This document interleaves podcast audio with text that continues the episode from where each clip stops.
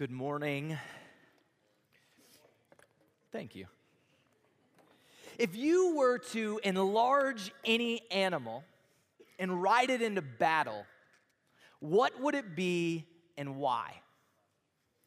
If you've been around me long enough, you've probably heard me ask this question. And people assume that it's just a good icebreaker, which it is, but I wonder if it could be deeper than that. I wonder if a person's animal that they choose or share has the potential to reveal the strategies, behaviors, or ways a person deals with the difficult or uncomfortable feelings, thoughts, or events in their life. In psychology, these are called defense mechanisms. For example, if you answer dolphin, because of their playful personality, you don't really like to ride into battle, you just want to play, maybe it reveals the way you protect yourself from the world is through play or escapist behaviors. Or if you answer goldfish, which I don't know why you would ride a goldfish into battle, but that's beside the point. Because of their short memory and attention span, maybe it reveals the way you protect yourself from the world is through denial, avoiding, forgetting. Personally, the animal that I choose every time is called a bearded saki. And I'm not sure the exact defense mechanisms, but I choose it because it kind of looks like me. I mean, it's a monkey with a beard. It's awesome. I'm sure that says something about me. Psychology professors tell me later the ego that I have or something. How do you protect yourself from the world? Here's another way of asking the question What behaviors, patterns, or rhythms do you partake in to cover up or hide the deepest parts of yourself? Your deepest fears, your deepest shame, your deepest wounds, struggles, or sins? How do you hide those things? And who do you trust with the deepest parts of yourself? Whose voice do you listen to? The voice of a stranger, the devil who spews lies, or the voice of the good shepherd, Jesus, who speaks grace and truth? This morning, I hope we can, as a community, come to a deeper trust in Jesus and his voice that we can trust Him with the deepest and most hidden parts of ourselves. And to do that, I want to look at one of Jesus' disciples, Peter. I wonder what animal Peter would enlarge and ride into battle.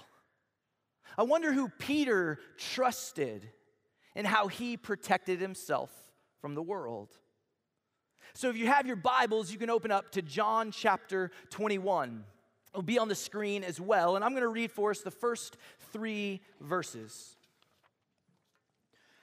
After this, Jesus revealed himself again to the disciples by the Sea of Tiberias.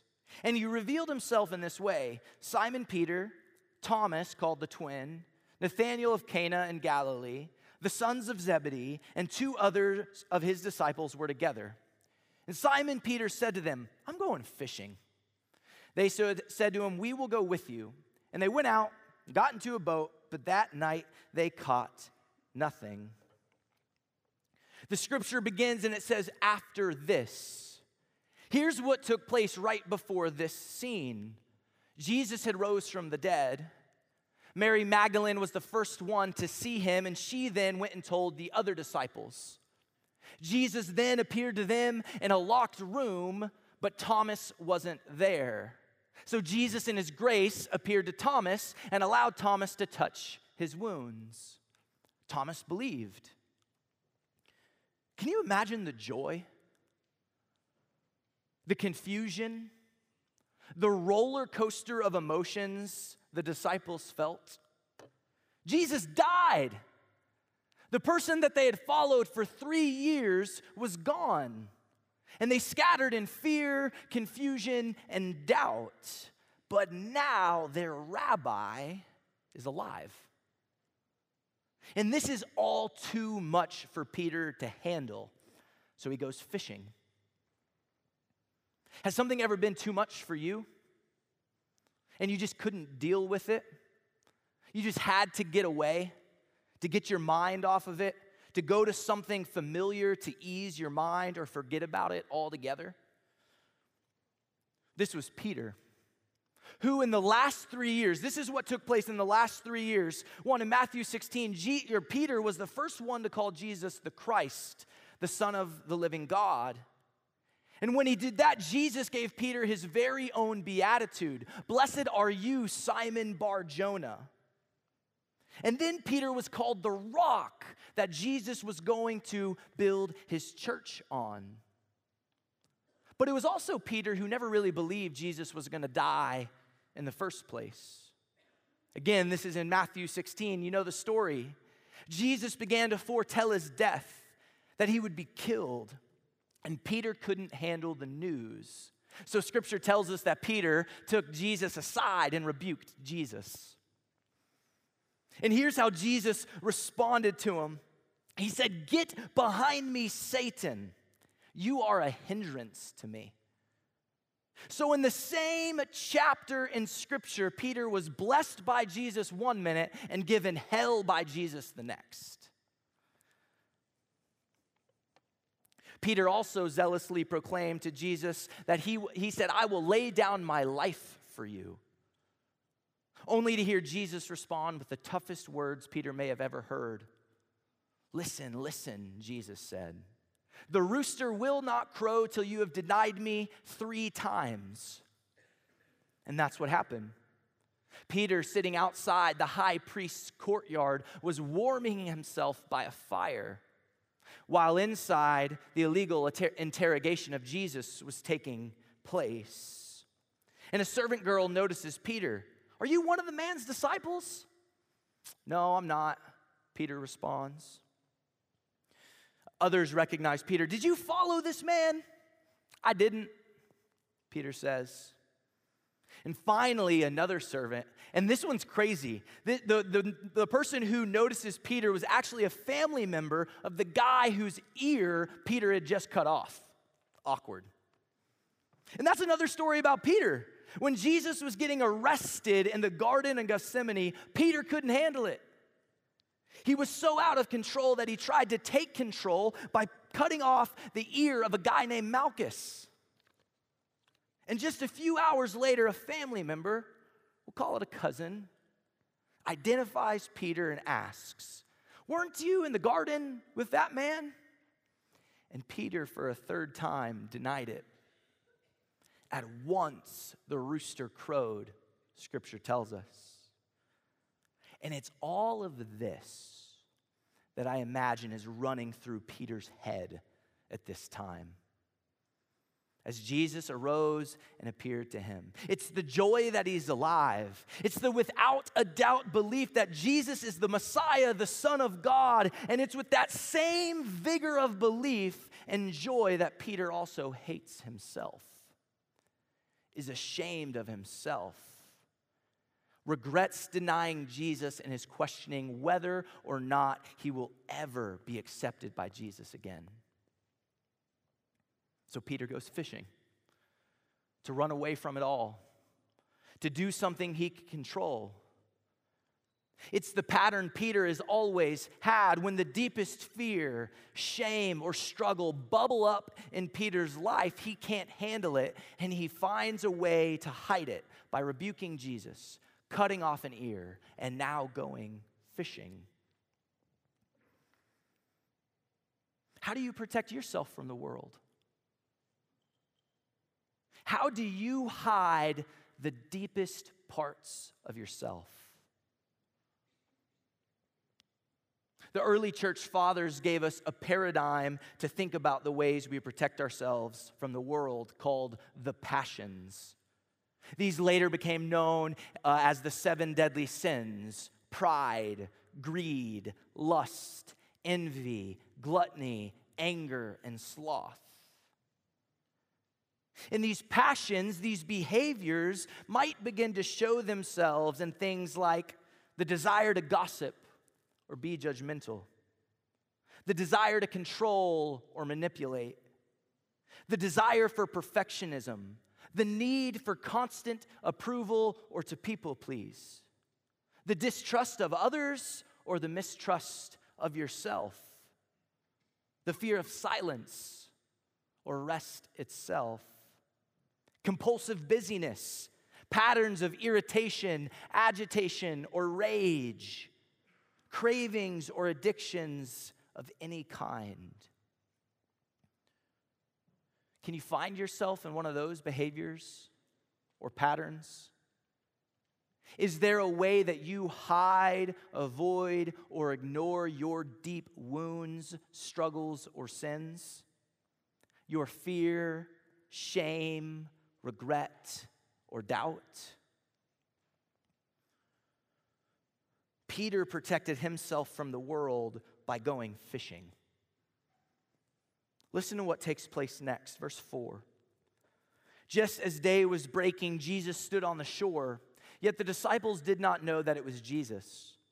Jesus said to them, Children, do you have any fish? They answered him, No. He said to them, Cast the net on the right side of the boat, and you will find some. So they cast it, and now they were not able to haul it in because of the quantity of fish. That disciple whom Jesus loved therefore said to Peter, It is the Lord. And when Simon Peter heard that it was the Lord, he put on his outer garment, for he was stripped for work, and threw himself into the sea. The disciples notice that it's Jesus on the shore, and as usual, Peter responds with passion. And he's the first in the water, and he swims to shore. He's the first one there. And I'm sure it's part excitement to see Jesus, but maybe it's even a stronger part fear and shame. Was this another way Peter was trying to protect himself? To get there before the other disciples and talk to Jesus? Jesus, are we good?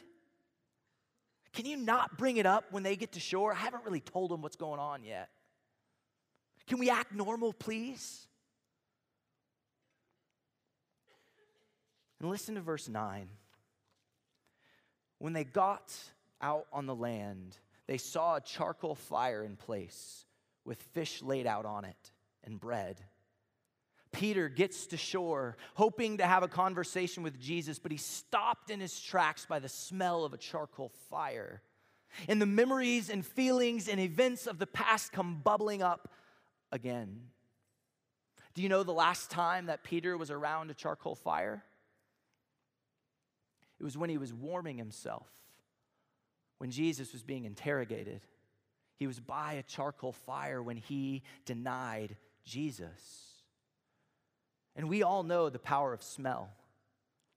Every time I get a whiff of manure in Sioux Center, I am brought back to driving to Dordt my freshman year when I it was awful. Now it's just normal, which is concerning too. For you, maybe it's the smell of a home cooked meal that brings you right back to the table with your family, or a perfume that reminds you of your grandma. Neuroscientists tell us that the place in the brain that processes smell is the same place that processes emotions and memories. And Jesus knew this. Jesus knew Peter. Remember John 10? I know my sheep and Jesus knew that Peter would be the first one to the shore, and Jesus prepared a charcoal fire intentionally. Why? Well, Jesus wanted to bring up the deepest pain and greatest regret of Peter's life. Jesus wanted Peter to stop ignoring his pain because Jesus wanted to meet Peter in his pain and heal it. Endure, Jesus wants to meet you in your pain too. Because our God, Jesus, is not a God who ignores pain. He's not a God that goes around shame or around fear or over regret. He's not a God who's waiting on the other side of your sin. He is a God who is entering into your sin, into the biggest messes you've made, into the most hidden parts of your life, because He wants to know your wounds. He wants to break down the ways that you protect yourself from the world. He wants to know the sins that you struggle with and the fear and shame that you have. Jesus wants to bring it all up. Jesus wants to bring you out of hiding. Because Jesus knows that naming, that opening your wounds, pains, or unhealthy patterns will not be the crushing experience you fear that it will be. It will be the path to healing that you desperately long for. And maybe you're thinking, well, okay, that's a great line, Sam. I want it to be true. I really do. I long for that in my life, but I am not sure how letting my defenses fall and revealing the most hidden parts of myself is the way to healing. It's a good thought, it's a good question.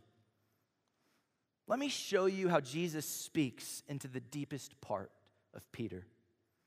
And just on a side note, isn't it interesting that Jesus hasn't said a word to Peter yet?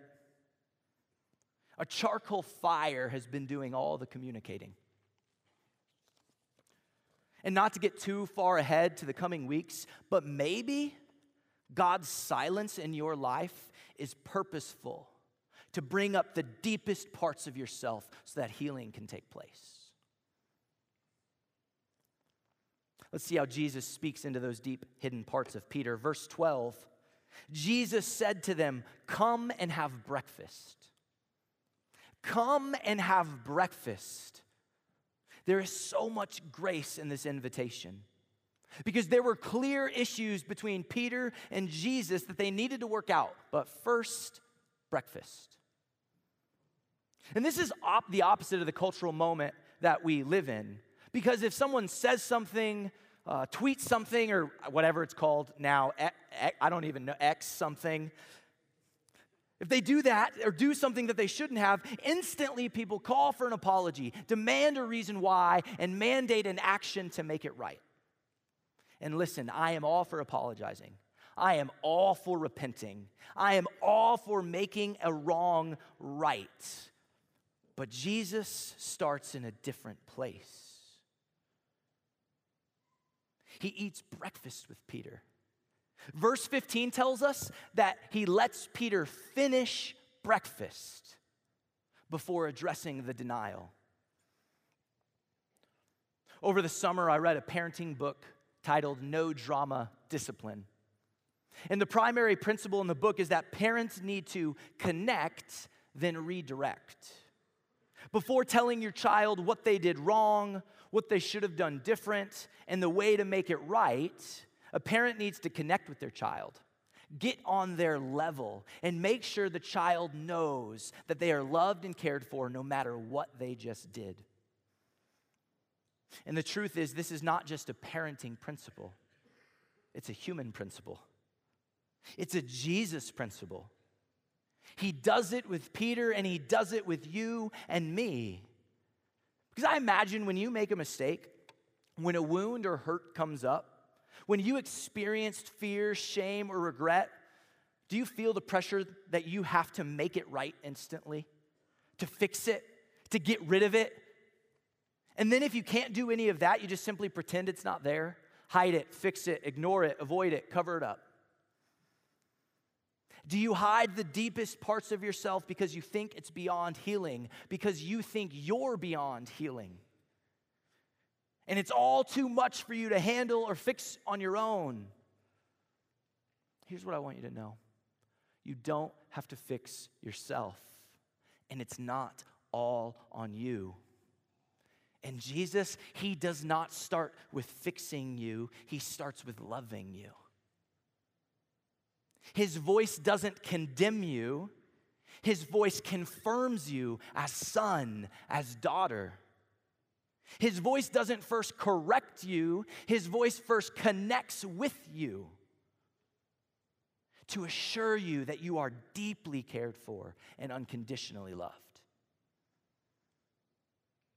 No matter what. Letting your defenses fall and bringing the deepest parts of yourself out into the open is where healing starts. It's where Jesus begins to speak love, grace, and care into the most hidden parts of yourself. You can trust him, he's trustworthy. At this point in the story, Jesus has brought up the deepest pain and regret of Peter's life. Jesus connected with Peter, and now, only after connection, Jesus redirects Peter to the truth, to himself. Let me summarize the conversation. Jesus takes Peter aside and asks Peter three different times Do you love me? Do you love me? Do you love me? Mirroring the three times that Peter denied Jesus. And each time Peter responds, Yes, yes, yes. Then feed my lambs, tend my sheep, feed my sheep, follow me, Jesus says. And it would be so easy for Jesus to take away responsibility from Peter, to not trust Peter, to find someone who is steadier and more faithful than Peter. But Jesus doesn't take away responsibility from Peter, he gives him more of it. Jesus invites Peter to be a shepherd. Jesus invites Peter into the very work that Jesus himself does. Last week, I went to the Commons with my family. My kids love the Commons, favorite restaurant in town. And my oldest son, Zion, loves to take his plate and cup after he's done eating to the little conveyor belt and like watch it go through. Here's the problem with that. Every time it happens, this is what ends up happening. The juice that was in his cup ends up on his shirt. The piece of pizza that he didn't finish is on the ground. The ketchup that he tried to scrape in the trash cans on the side of the trash can. And there is food somewhere on me. And I hate getting food on me. Like I am angry thinking about it. Like I'm sinning. Like it, I, it's just, it's terrible. It is the worst. It would be so much easier if I would just do it for him. Get the plate, put it on the belt, done. Easy. You know what, though? I let him keep doing it. I don't get upset or take away responsibility when a mess is made. I say, It's okay, buddy. I'll help you with that. I'll do it with you this time, and the next time you get to try again. I keep encouraging him, I keep inviting him into the work. And that is what Jesus does to you. No matter how big a mess you made or how big a mess you feel, Jesus' voice does not relegate you to busy work. Jesus' voice redirects you to his work. Jesus' voice doesn't revile you to this second tier Christian living, but he releases you to bring heaven to earth. Jesus' voice does not insist on isolation, but invites you to follow him and to join in on the communal work of Father, Son, and Holy Spirit. And when defenses fall, and you let Jesus speak into those deep and hidden parts of yourself, He loves them. He loves you. He doesn't stop there, though. He re- redirects you to Himself, to the way, the truth, and the life, to His way and His work. So, can I just say for those in here who are feeling disqualified for a mess they've made in the past, for something, a mistake they've made in the past, and you're wondering if you should join that Bible study or pray for that person or encourage them or go to Monday night worship or join in on chapel or raise your hands because you're afraid, what will people think of me? Can I tell you that you were released to do it? To do his work, to partake in kingdom work, to bring heaven to earth by the power of the Holy Spirit. And it's when we take our eyes off of our shame and lift them to our Savior where freedom can really begin to take root in our life and in our world.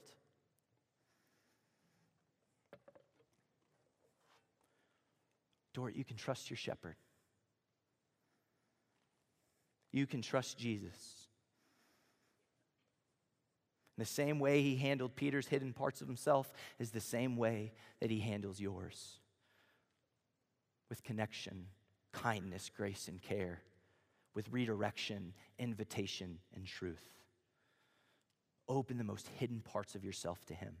Let his voice heal you and transform you, and it will not be the crushing experience you are afraid that it will be, but it will be the healing experience that you desperately long for.